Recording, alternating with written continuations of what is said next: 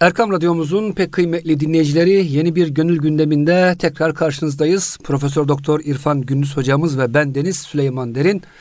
Mesnevi'den e, efendim okumalar yapıyoruz, şerh etmeye çalışıyoruz. Hocam geçen hafta tavşan söz verdi arkadaşlarına sizi kurtaracağım dedi aslan belasından diyelim. Nasıl olacak hocam bu iş? Evet, Okuyucularımız de, merak ediyor. etmiştir. Evet buyurun. Şimdi bu tavşanın bu sefer delilleri nasıl aslan deliller sunuyordu şeyleri. Tavşan da kendi arkadaşlarını bu nöbetleşe aslana av olma sırasından kurtarmak için formüller üretmeye çalışıyor. Yine bu manada diyor ki bunlar tavşanı küçük görüyorlar tabii. O, kendi arkadaşları. E, bu küçüklüğüne bakmayın benim küçüklüğüme diyor. Bak benim e, ortaya koyacağım hile çok büyük bir hile olacak. Ve aslanı durduracak. Aslanı bu av alışkanlığından vazgeçirecek diyor. Bunu ispat sadedinde işte diyor ki insanlar diyor peygamberleri de küçük görürler. Adeta göz bebeği gibi küçük görürler. Halbuki peygamberler o kadar küçük olmalarına rağmen felekleri aşan, dünyanın arka planına vakıf olan bir anlayış sahibiydiler. Şimdi bunu söylüyor. Merdümek çün merdümek dident hort. Derbüzür giyi merdümek kes reh nebort. Evet insanlar diyor peygamberleri göz bebeği gibi küçük görmüşlerdi. Fakat göz bebeğinin büyüklüğünü onlardan başka idrak etmeye kimse yol bulamadı. Göz bebeği insanın bedeninde de küçüktür. Yani Cenab-ı Hak insan oğluna organları belli bir oran dahilinde vermiş. Kocaman bir vücudumuza ne kadar görmemiz gerekiyorsa o kadar göz vermiş. Ne kadar duymamız gerekiyorsa o kadar kulak vermiş efendim ne kadar tutmamız gerekiyorsa ona göre el vermiş. Şimdi bunu söylerken Evliyaullah'ın çok güzel tespitleri var. Zaman zaman bunu burada tekrar ediyoruz. Buyurun hocam. O da şudur. Cenab-ı Hak insanoğluna kocaman bir vücut, ufacık bir ağız vermiş. E bunun bir hikmeti olmalı. Nedir bunun hikmeti? İki hikmeti var. Bir, insanlar vücudu kadar düşünüp ağzı kadar konuşması gerektiği için. Niye? Bir defa, bin defa düşün, bir defa söyle. Çünkü söyledikten sonra laf ağzından çıktı mı artık sen o lafın esir olursun. Halbuki ağzından çıkmadığı sürece o laf senin esirin olur. Dolayısıyla sözüne dikkat et. Bilerek konuş manasını. Ama şimdi insanlara bakıyorsunuz. insanlar ağzı kadar düşünmüyor ama vücudunun küpü kadar konuşuyor. Çok Maalesef. konuşan insan var. Ağzı olan konuşuyor diyorlar ya. Herkes her mevzuda en büyük uzman sanki. Zannedersin ki herkes o işin ehli. Herkes buna göre fetva veriyor. Hele dindeyse öyle. Berber de fetva veriyor. Efendim demirci de fetva veriyor. Marangoz da fetva veriyor. Herkes kendine göre fetva veriyor. Ya halbuki bu işte bırak bir ehliyet işi. Bu fetvayı da ehline sorsan da ondan alsan ne olur? Yok olmaz. Bir, bir, ikinci bir manası da diyor insanların vücudu kadar üretip ağzı kadar tüketmesi gerektiği için. İnsan vücudunda bir tane organ var tüketici ağız. Bütün vücudunuzda üreteceksiniz ama ağzınızda tüketeceksiniz. Eğer her insan vücudu kadar üretip ağzı kadar tüketse her insan geliri giderinden fazla bir adam olur. Zaten Allah'ın istediği insan tipi de o. Çok üreten, az tüketen insanı yetiştirip artan fazla geliri işte e, sadakayı cari olarak toplumun yararına sunmak. Fakir fukaraya, öksüze, yetime, dula, gurabaya aktarmak. Dolayısıyla burada Hazreti Mevlana diyor ki insanoğlu ister hamal olsun ister kral olsun. Günlük aynı kaloriye ihtiyacı var. Her insanın günlük 2500 kaloriye ihtiyacı var. Yok ben kralım arkadaş 10 bin kaloriyle besleneceğim derseniz 30 yaşında şeker hastalığı yakanıza yapışır bir daha ömür billah çavdar ekmeğine talim edersiniz. Belki de hamalın daha çok kaloriye ihtiyacı var. Çünkü yediğini eritiyor. Çalışıyor. O yüzden bütün Marmara sizin olsa içeceğiniz su ne kadar? Bir kase su. Artan suyu ne yapacaksınız? Marmara Denizi sizin. Bir kase su içtiniz. Artan geliri işte hayır hasenata öldükten sonra da amel defterimizi açık bıraktıracak vakıf müesseselerine harcamak. Harcamak. Toplumsal yararına, toplumsal yarara sunmak. Sadakayı cariye dediğimiz budur. Burada da göz meselesi de Biz dünyayı ne kadar görmemiz gerekiyorsa Allah o kadar göz vermiş. Ya biz mikroskop camı gibi görmek istiyoruz dersek, elimizin üstüne baktığımız zaman burada oynayan mikropları seyretsek, o zaman elimizi kesip atasım gelir. Atasımız gelir. Veya yediğimiz lokmaya baktık. Mikroskopla bakar gibi. Onun üstünde oynayan mikropları göre göre o lokmayı nasıl yiyeceğiz? Yok. Mikroskop gibi görmek de yok. Ama hiç görmemek de yok. Hiç görmezseniz demin sizin ifade ettiğiniz gibi yer adam görmezse hayatı da tehlikeye girer. Önündeki kuyuyu görmezsin, düz zannedersin, basarsın, yerin dibine geçersin. Ha demek ki ne fazla göreceğiz ne az göreceğiz. Ama esas gözün bu bakışını ferasette keskinleştireceğiz. Ne diyor e, kutsi hadiste Cenab-ı Hak? İttegu firasetel mümin fe innehu yanzuru binurillah. Müminin ferasetinden sakının çünkü o Allah'ın nuriyle nazar eder. Tabi göz dediğimiz zaman göz çok önemli bir şey göz. Mesela nazar değmesi var bizim dinimizde. İsabeti ayn. Eyvallah hocam. Hak. Hatta öğretimin demiyorum. Bak eğitimin en temel ögelerinden birisi de bakarak eğitimdir. Babanın evladına hatasını gördüğü zaman illa bağırıp çağırmasına gerek yok. Bakışınızla onu terbiye edebilirsiniz. Nazar, insanların birbirlerine hal transferini sağlayan, birbirlerini etkileme yollarının ilki ve en önemlisi bakıştır. Bir bakış bir bakışa bilsen neler anlatır. Bir bakış insanı mest eder, ağlatır. Bakış. Siz altı aylık bebe sevecen bakıyorsunuz çocuk gülüyor. Kızgın bakıyorsunuz çocuk somurtuyor. Altı aylık çocuk hiçbir şeyden anlamaz. Zannetmeyin, algılıyor. O yüzden bu bakış meselesi de yine özellikle bizim tarikat terbiyesinde çok önemlidir. Hocam buradan şuradan geldik herhalde. Tavşan e, evet küçüğüm ama diyor. Sanki tabii. ben insandaki göz gibiyim. Tabii. Yani o yüzden size hizmet edeceğim. Tabii, Bana tabii, kıymet. Tabii, tabii kıymet verin. Beni evet. küçük görmeyin diyor. Eyvallah hocam. Ben de göz gibiyim diyor. Bak. Evet deve kadar göz, büyük değilim ama diyor. Ama Yaptığı iş büyük. Baktığınız zaman bütün dünyaları görüyorsunuz. Ya. Şimdi Esad Erbili Hazretleri Allah şefaatine nail eylesin.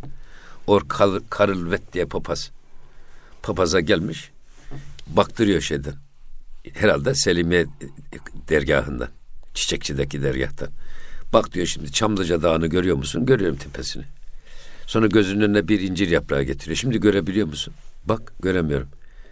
İşte diyor insanın gönlündeki gönlündeki engeller gözüne gerildi mi ufacıktır ama diyor. Dünyalar gibi gerçekleri görmez olursun. Ama bu görmemek ya da görülmemek kusuru. Ne görmemek kusuru gözünüze ne görülmemek kusuru dünyaya ait bir kusur değil. Esas gözünüzün önündeki o incir yaprağı onu kaldırın ki diyor. Kainatı seyredesiniz. Göz ufaktır ama.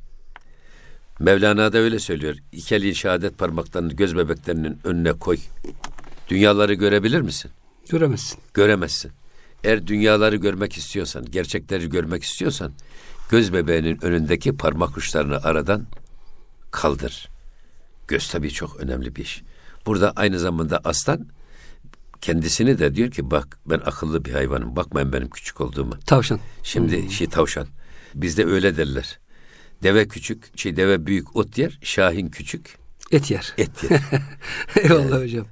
Öyle Eyvallah. şey yapmak lazım. Evet hocam buyurun devam edelim bakalım. Tavşan evet. ne yapıyor başka?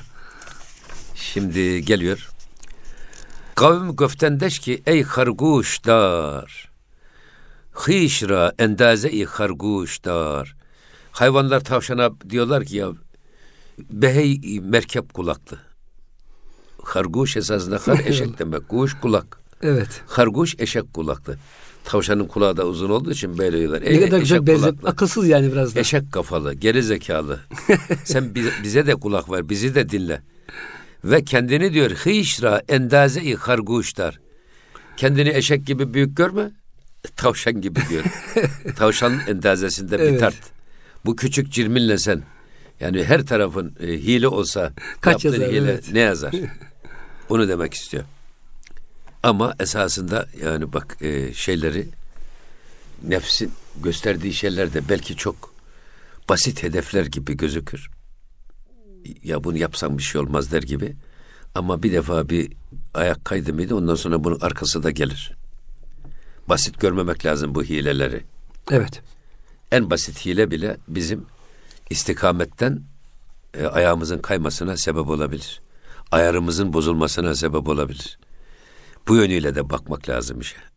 Yani zaten e, düşmanın karınca bile olsa onu merdane bil derler bizde. Hiç kimseyi küçük görmemek, hele rakipleri hiç küçük görmemek. Eğer küçük görecekseniz nefsinizi küçük görün. Eğer hor görecekseniz nefsinizi hor ve hakir görün. Kendinizi hor ve hakir görün. Mesela tarikatlarda, özellikle cehri tarikatlarda halvete girerken bir edep vardır. Şimdi biz çok kamil ve mükemmel bir adamız. Toplum bizi bu kemalimizden alıkoyuyor. O yüzden biz toplumun şerrinden emin olmak için halvete girelim. Yok böyle bir halvet anlayışı. Ya kendinizi kuduz bir köpek gibi fark farz edeceksiniz. Kendi şerrinizden toplumu korumak için halvete gireceksiniz. Bak bir niyet. Bir bakış açısı. Bir edep. Ancak bu kadar güzel olur. Hocam bir hadis-i şerif e, Avni Konuk e, burada bahsetmiş. Rahimallahu imraen arafa kadrahu ve lem yeteadde tavrahu. Kendi kaderini yani seviyesini, haddini bilip de haddini aşmayanından Allah ona merhamet etsin diyor hocam. Bir hadis-i şerif var. Hakikaten bu hocam en büyük sıkıntı. Tabii. Haddimizi, e, kıymetimizi, kadrimizi bazen ya fazla ya eksik. Evet. Hep sıkıntı orada hocam yani. Amenna. Derler ya İslam'ın şartı altı. Birincisi şey altıncısı da hangisi? Haddi bilmek Haddini hocam. bilmek. Eyvallah hocam. Hududu aşmamak. Eyvallah. Yani nerede durup nerede hareket edeceğimizi bilmek çok önemli bir iş. Nerede konuşulup nerede konuşulmayacağını bilmek. Şimdi susulması gerektiği yerde susmak, konuşulması gerektiği yerde de konuşmak lazım. Yersiz ve zamansız. Mahalline masruf olmayan her hareket suçtur. Yani belki suç demek kabahattir Yani diyelim. Yani edep hatasıdır diyelim edep hocam. hatasıdır diyelim Eyvallah. yani. Ama gerçekten şimdi konuşulması gerektiği yerde konuşmamak. Şimdi ben bakıyorum bizde özellikle siyasette söylenen çok olur. Söyleyen olmaz.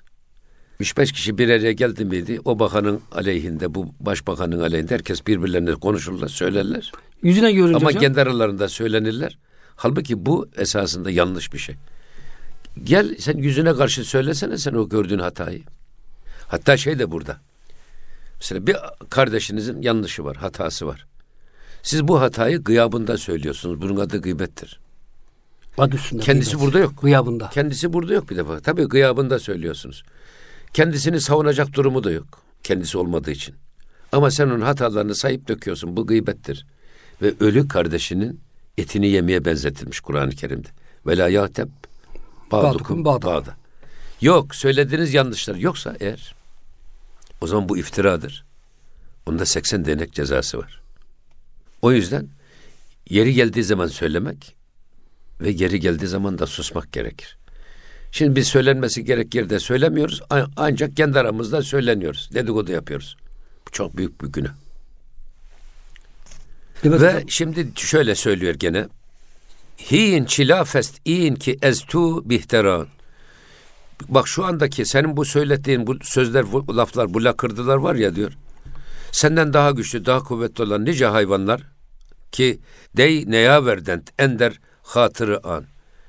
Senden daha büyük nice hayvanlar böyle bir düşünceyi akıllarının uçlarına bile getirmediler. Sana ne oluyor ki diyor. Küçücük cirminde. Evet. Yani diyorlar ki ya sen sen basit ufacık bir hayvansın. Her tarafın hile olsa ne yazar? Halbuki senden önce nöbet sırası kendisine gelen hayvanlar koşa koşa e, a- aslanın önüne ava gittiler. Sen niye gitmiyorsun? Şimdi şöyle söylüyor ve devam ediyor yine bunlar.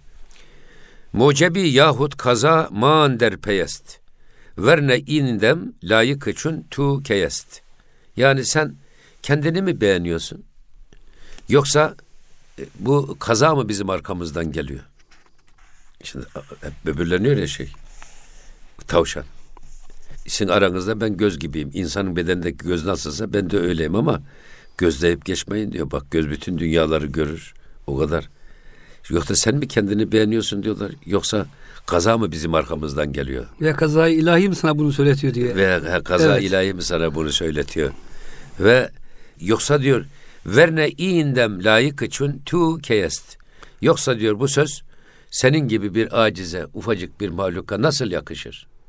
Hocam bazen derler ya söylenedi söylentine bak. Bazen Evet. Allah söyletir. Evet. Bazı insan kendi gafilliğinden söyler. Evet. Tavşanın ki yani seninki diyor bu gafilliğinden mi böyle söylüyorsun yoksa Allah mı söyletiyor sana gibi ama tabii onların e, düşüncesi tavşanın İki- inatçılığından. Ama bir bir defa kendin gibi beğeniyorsun. Bak, evet esas orada çok şey o. önemli. Bak ucup, ucup çok tehlikeli bir şey. Şimdi kibir nedir? Kibir olmayan şeyle büyüklenmektir. Gurur olmayan şeyle büyüklenmektir. Ucup olan şeyle büyüklenmektir. Şimdi gurur dediğimiz zaman adam cebinde kuruş parası yok ama tafrasından, konuşmalarından milyarder zannediyorsun. Adam böyle etrafına milyarderlik taslayan adam önce kendini aldatıyor biliyor cebinde kuruş parası yok, betelik yok. İki, çevresindekilerini aldatıyor. Gurur budur esasında. Ama ucup nedir? Olan şeyle büyüklenmek. Bak, şeytan alime ve abide. Alime ilim tarafından yaklaşır. Abide de ibadet tarafından yaklaşır. Ve der ki ya bak dünyada senin eline su dökecek adam mı var hiç? Sen bütün zahiri ilimleri yedin, yudun, yuttun. Senin eline su dökecek kimse yok. Bırak başkalarının fetvasını, sen kendi fetvanı kendin ver, onunla da amel et. Bak bu olan bir şeyle onu popohlayarak, kandırarak yoldan çıkarmaya çalışır. Abide de ya daha sen ne bu kadar ne ibadet edip duruyorsun? Sen artık kemale erdin. Senin ibadete mi ihtiyacın var? Bak çevrene. Senden daha abid bir adam mı var? Onları da bu şekilde yoldan çıkartmaya çalışır. İnsanın kendi kendisini beğenmesi, kendi kendisinin yaptıklarını beğenmesi ve bununla büyüklenmesi çok tehlikeli bir suç. Onlar o yüzden tavşana öyle diyorlar. Sen kendini mi beğeniyorsun bu şekilde? Kendini mi büyük zannediyorsun? Büyük gösteriyorsun. Yoksa bunun arkasından bunu sana kazayı ilahi mi söylediyor ya da bunun arkasından başka belalar mı geliyor? Ne var soruyor hocam. Evet. Sana böyle bu, bu tip büyük lafları, boyundan büyük lafları söylemek sana yakışır mı diyorlar. Hani derler ya büyük lokma yut ama büyük laf söyleme. Evet hocam güzel cevap veriyor burada tavşan sanki. Evet şimdi geliyor. Ne Evet. diyor tavşan? Goft. Ey yaran hakkam ilham dat. Merda'i fira kavi rayi fütat. Şimdi o tavşan dedi ki ey benim dostlarım Hakka bana, hak bana bir ilham verdi. Hak'tan bana bir ilham geldi. Merda'i fira evet ben zayıfım ben küçük bir hayvanım ama yalnız bana kavi rayi fütat. O Allah'tan içime güçlü bir görüş doğdu. Güçlü bir fikir geldi. Evet diyor bak beni hor ve hakir görmeyin ama hak, hak bana bir ilham verdi. Bu aslan belasından nasıl kurtulacağımızla ilgili ilgili çok güzel bir görüş içime doğdu. Onu size anlatayım diyor şimdi tavşan. E, tabii şimdi bu haktan bir ilham geldi. İlham çok önemli bir mesele. Fe elhemaha fucuraha ve takvaha. İlham esasında bir esin manasına, bir ses, bir efendim bir duygunun içimizde doğmasıdır ilham. Ama burada vahiy peygamberlere has. Allah'ın peygamberlerine indirdiği vahiy. Bir de Allah'ın velilerine, kendisine yakın müttaki kullarının gönlüne indirdiği düşünceler var. Onlara da ilham denir. Sezgi. Bugün e, Henry Bergson'un kurduğu felsefenin adı ne? Sezgicilik felsefesi. Eğer fetvayı kalbinize sorarsanız o kalbinizden gelen o ilhama dikkat edin. O doğruyu söyler. Vicdanın sesini dinlemek. Vicdanın sesini duymak. Ama burada e, nefsin dereceleri var. Bir emmare nefs var. Hep kötülüğü emreder. Amire değil. Bizim matbaaya amire diyorlar ya öyle değil. Emmare ne demek? Sizi bir an bile pençesinden bırakmadan her an kendi tekelinde tutarak sizi kötülüğe yönlendirmeye çalışan nefs demek. Bir an bile başıboş bırakmaya çalışıyor. Bir an başıboş bırakırsan bu ruhun emrine girer. imanın emrine girer diye sizin üstünüzde bir abluka oluşturuyor. İşte bu nefsi emmare. Bu biraz yukarı çıkarsa adam biraz imanla terbiye edilmeye başlanırsa nefsi levvameye dönüşür. Ne demek nefsi levvame? Nefsi levvame adam evet haramı haram olarak biliyor. Günahı günah olarak biliyor ama fakat o günahı işlemekten de kendini alamıyor. İman biraz zayıf, freni tutmuyor. Ama işledikten sonra da pişman oluyor. Ya değmezmiş diyor bizi. Kör şeytan diyor bak beni gene böyle bir günah çukuruna düşürdün. Bu nefsin adı nefsi levvamedir. Bu müminlerin nefsi genellikle nefsi levvamededir. Emmarede, emmare nefs müminde olmaz. Zaman zaman emmare nefs bizde egemen olur ama sürekli olmaz. Kısa bir süre. O kafirlerin belki. nefsidir. Hmm. Fasıkların nefsidir. Yaptıkları her kötülüğü kahramanlık gibi anlatırlar. Sanki büyük sevap işlemiş, büyük barış, bar, başarı kazanmış bir eda ile anlatırlar. E, şecaat arz ederken merdi kıpti sirkatini söyler derler yani. Evet yani hocam. Adam kahramanlığını anlatırken yaptığı hırsızlıkları anlatır. Yok. Nefsi levvamenin biraz daha üstüne giderse yani biraz daha efendim imanın etkisine girmiş belki yüzde elli geçen bir et, şekilde bu nefsin adı nefsi mülhime veya nefsi mülhemedir. Tavşanın nefsi hocam burası ha, mı? Nefsi şimdi? mülhime dediğimiz ne? Artık nefs de bize yanlışı yanlış, doğruyu doğru olarak göstermeye başlıyor. Mülhime. Nefsimiz de ruhumuz gibi artık yanlışa yanlış diyor, doğruya doğru diyor. Halbuki nefsi emmarede böyle bir şey yok. Mülheme de ruhtan ilham alan, imandan ilham alan, melekten ilham alan manasını. Hmm. Artık nefs de bu e, ruhani esintileri duyma seviyesine geliyor. Allah'ın kelamını dinleme konumuna geliyor. Bu nefsin adı da nefsi mülheme veya nefsi mülhimedir. Ki feelhemeha fücuraha ve takvaha. Artık sahibine hayrı har, şerri şer olarak gösterir ve takva yoluna dönmesini salık vermeye başlar. İnsanın nefsi de bu hale gelir. İşte zaten bu nefs bu hale geldikten sonra biraz daha ilerisi nefsi mutmainnedir. Artık tatmin olmuş nefs. Hocam tavşan bayağı bir yol almış o zaman. Evet. İlham aldığına göre. Böyle söylüyor tabii. Hocam bak. tavşan mülhime nefse ulaşmış mı hakikaten yoksa o da bir numara? O da olabilir. Hayır. Yani insan böyle düşünebilir. Eyvallah. Yani e, ama şimdi insanın kalbine doğan düşünceler bak nefsani olabilir. Rabbani olabilir. Şeytani olabilir. Buna vesvese ve hevacis deniliyor ya tasavvufta. Evet hocam.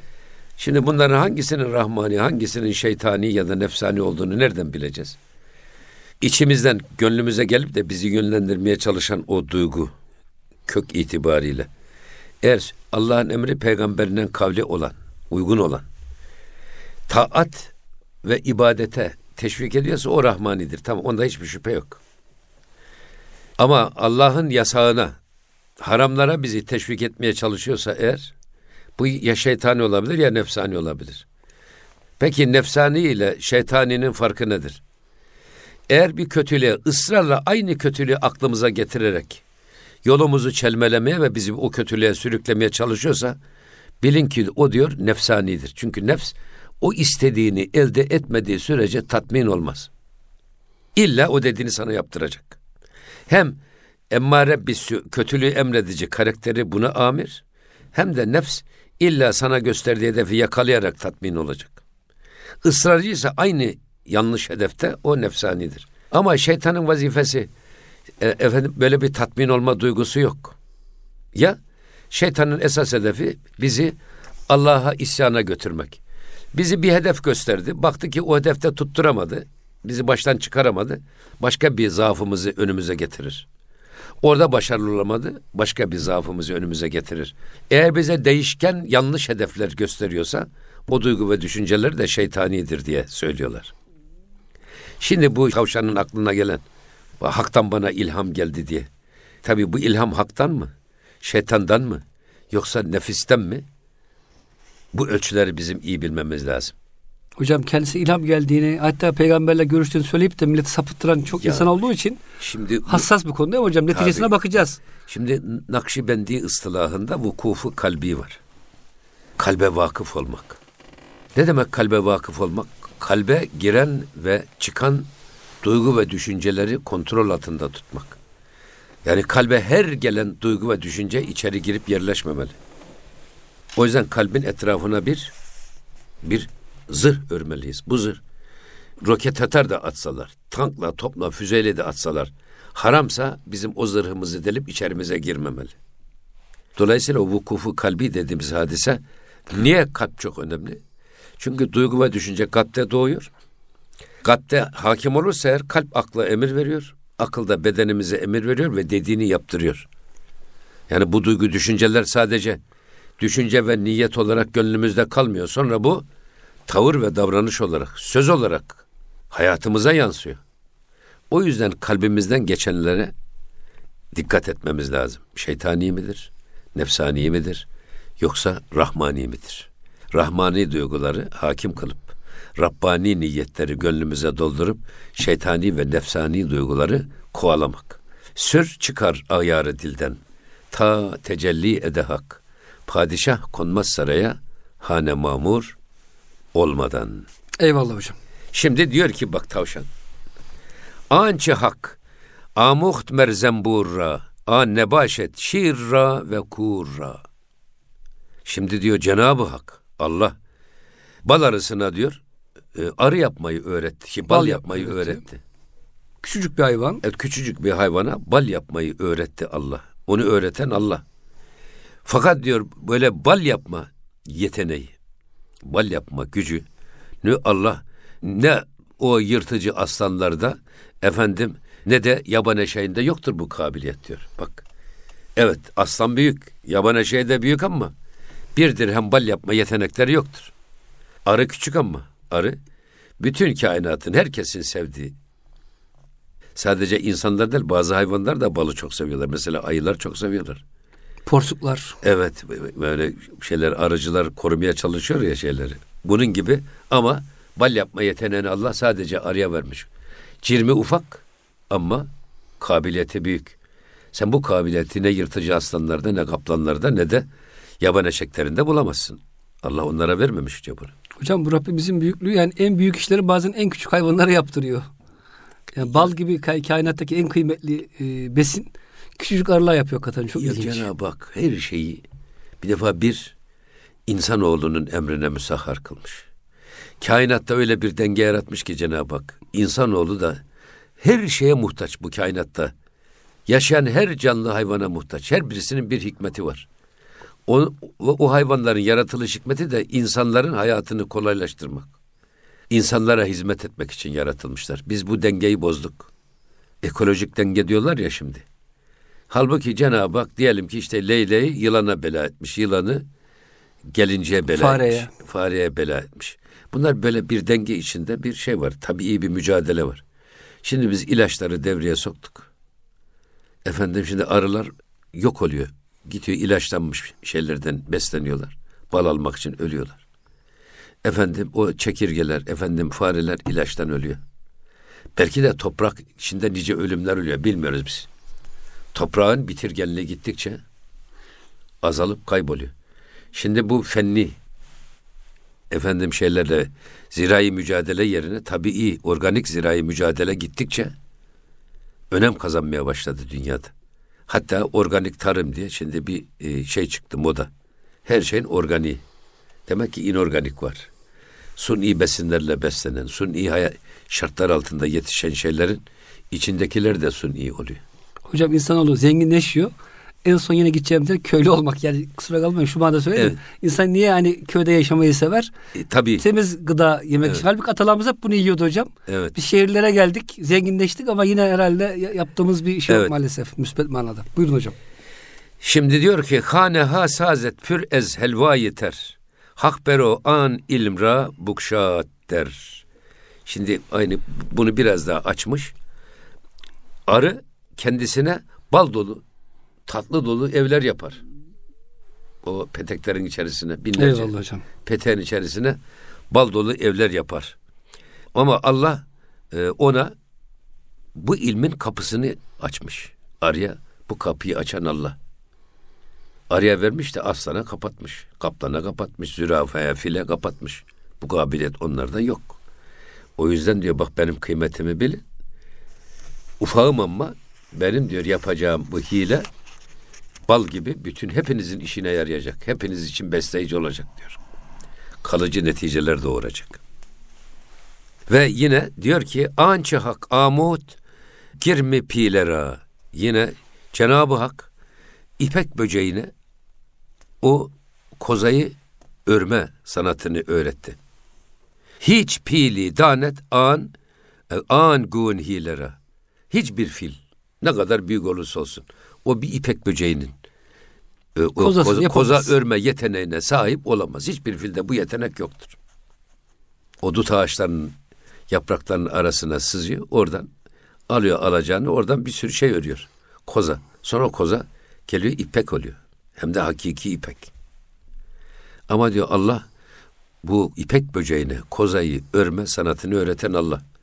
Ama hiçbir fil bu yeteneğe sahip değildir. Allah fillere bu yeteneği vermemiştir. Demek hocam kıymet cisimde değil, ağırlıkta değil, e, zekata e, tabii demek eğer istiyor. şeye bakarsanız şimdi burada mesela şunu söyleyebiliriz biz.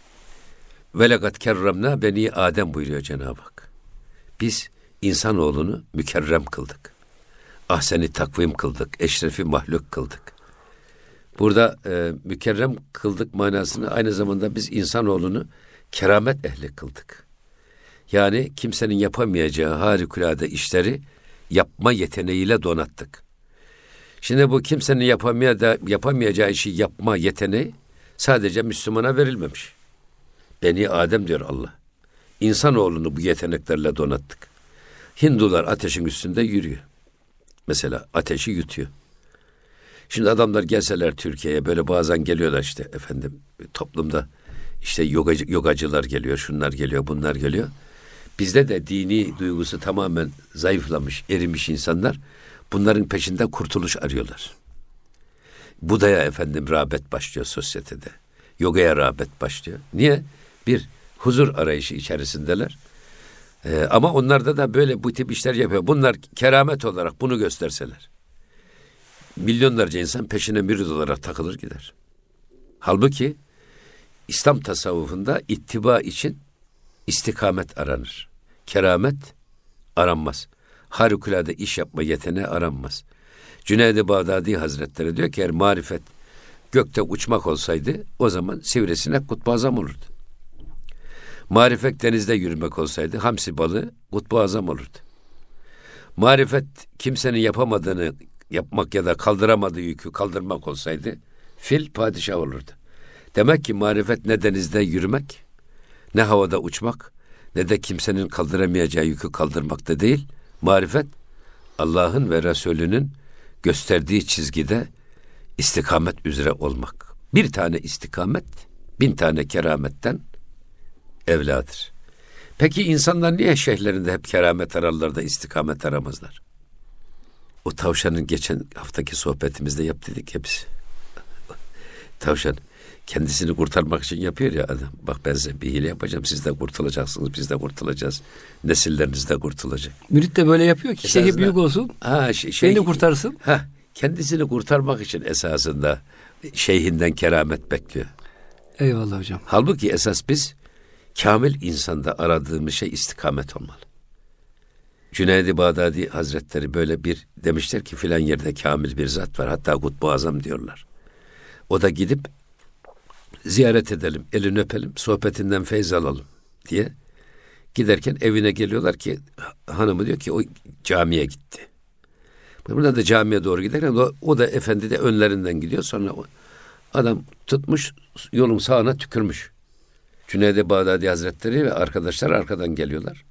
Cüneyd-i Bağdadi Hazretleri dönmüş.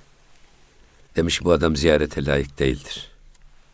Bak böyle bir şeyhlik iddiasında bulunan bir adamın gökte bağdaş da kurmuş oturmuş olsa şer'i şerife aykırı ufacık bir harekette görürseniz peşinden gitmeyin. Çünkü bu adam sokağa tükürdü diyor. Kıbleye tükürdü belki. Kıbleye tükürdü ya. Evet. Ya sokağa tükürdü. Fark etmez. İster kıbleye tükür, ister sokağa tükür hiç fark etmez. Ve dönüp gidiyor. Aynen bizim de bugün insanlarda eğer e, arıyorsak kamil insan onların şer-i şerife, kitap ve sünnete bağlılığındaki samimiyetini test etmemiz lazım. Ona göre hareket etmemiz lazım. O yüzden ben her zaman şunu söylerim. Öyle insanlar var ki o insanları uzaktan sevmek aşkların en güzeli. Çünkü adama yaklaştığınız zaman yaklaştıkça adamın kalbur gibi delik deşik açığı ortaya çıkıyor. Ve adam gözünüzden düşürüyor. Ya bu da benim gibiymiş. Bu adam da bir sürü benim gibi günahlarla, illetle malulmuş deyip gözünüzden düşüyor.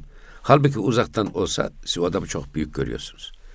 Daha yanına varınca küçülürmüş derler yani. Gerçekten bazı insanları geriden yüce görüyorsunuz. Yaklaştıkça cüceleşiyor adam gözünüzde. Menfaat perestliğini görüyorsunuz. Bencilliğini görüyorsunuz. İbadet ve taattaki şeysini görüyoruz. Gevşekliğini görüyorsunuz. Adam gözünüzden düşüyor. Peki o zaman kamil insan kim? Yaklaştıkça eğer gözünüzde büyüyorsa ve sizi büyülüyorsa o adam kamil adamdır. Hiç hayatında boşluk göremiyorsunuz. Geriden yüce ama yaklaştıkta daha da gözünüzde büyüyorsa ve sizi büyüleyip etkiliyorsa o adamın eteğinden tutunun peşini bırakmayın. İşte kamil insan odur. Eyvallah hocam. Güzel bir tavsiyede bulundunuz. Yani, Hakikaten insanla, insani ilişkiler hocam ölçü güzel bir ölçü bu. Tabii. Yaklaştıkça gözünüzde büyüyorsa evet. dost olmaya, e, değer. peşinde olmaya değer. değer. Değer. Eyvallah hocam. Lafta kalmamış hiçbir şey. Şimdi insanlar mangalda kül bırakmıyorlar. Din iman dedi mi, kahramanlık dedi mi, merhamet şefkat dedi mi mangalda kül bırakmıyorlar ama bu iş laf ebeliyle olmaz. Yiğit iş başında belli olur. İşte kişinin yaşantısındaki doluluğu görüyorsunuz adam sizi büyülüyor. Samimiyeti görüyorsunuz. İhlasını görüyorsunuz. Şimdi bizim büyüklerimiz gördükçe daha fazla büyüyor. Daha çok hürmet duygusu içimizde doğuyor. Daha çok saygı duyuyoruz. Ne kadar samimi diyoruz ya. Geriden samimi gözüküyor da bir de buna yakından şahit olmak. Geriden gördüğümüz ilmel yakin. Yakından gördüğümüz nedir? Aynel yakin. O zaman daha çok güveniyoruz, daha çok itibar göstermeye başlıyoruz. Bir hocam yaşıyoruz aynı tecrübeyi tabii, beraber. Evet, tabii. Ya. Başımıza geliyor hakkal yakin oluyor artık. Hakkal yakin evet. O, artık o olursak hakkel yakin.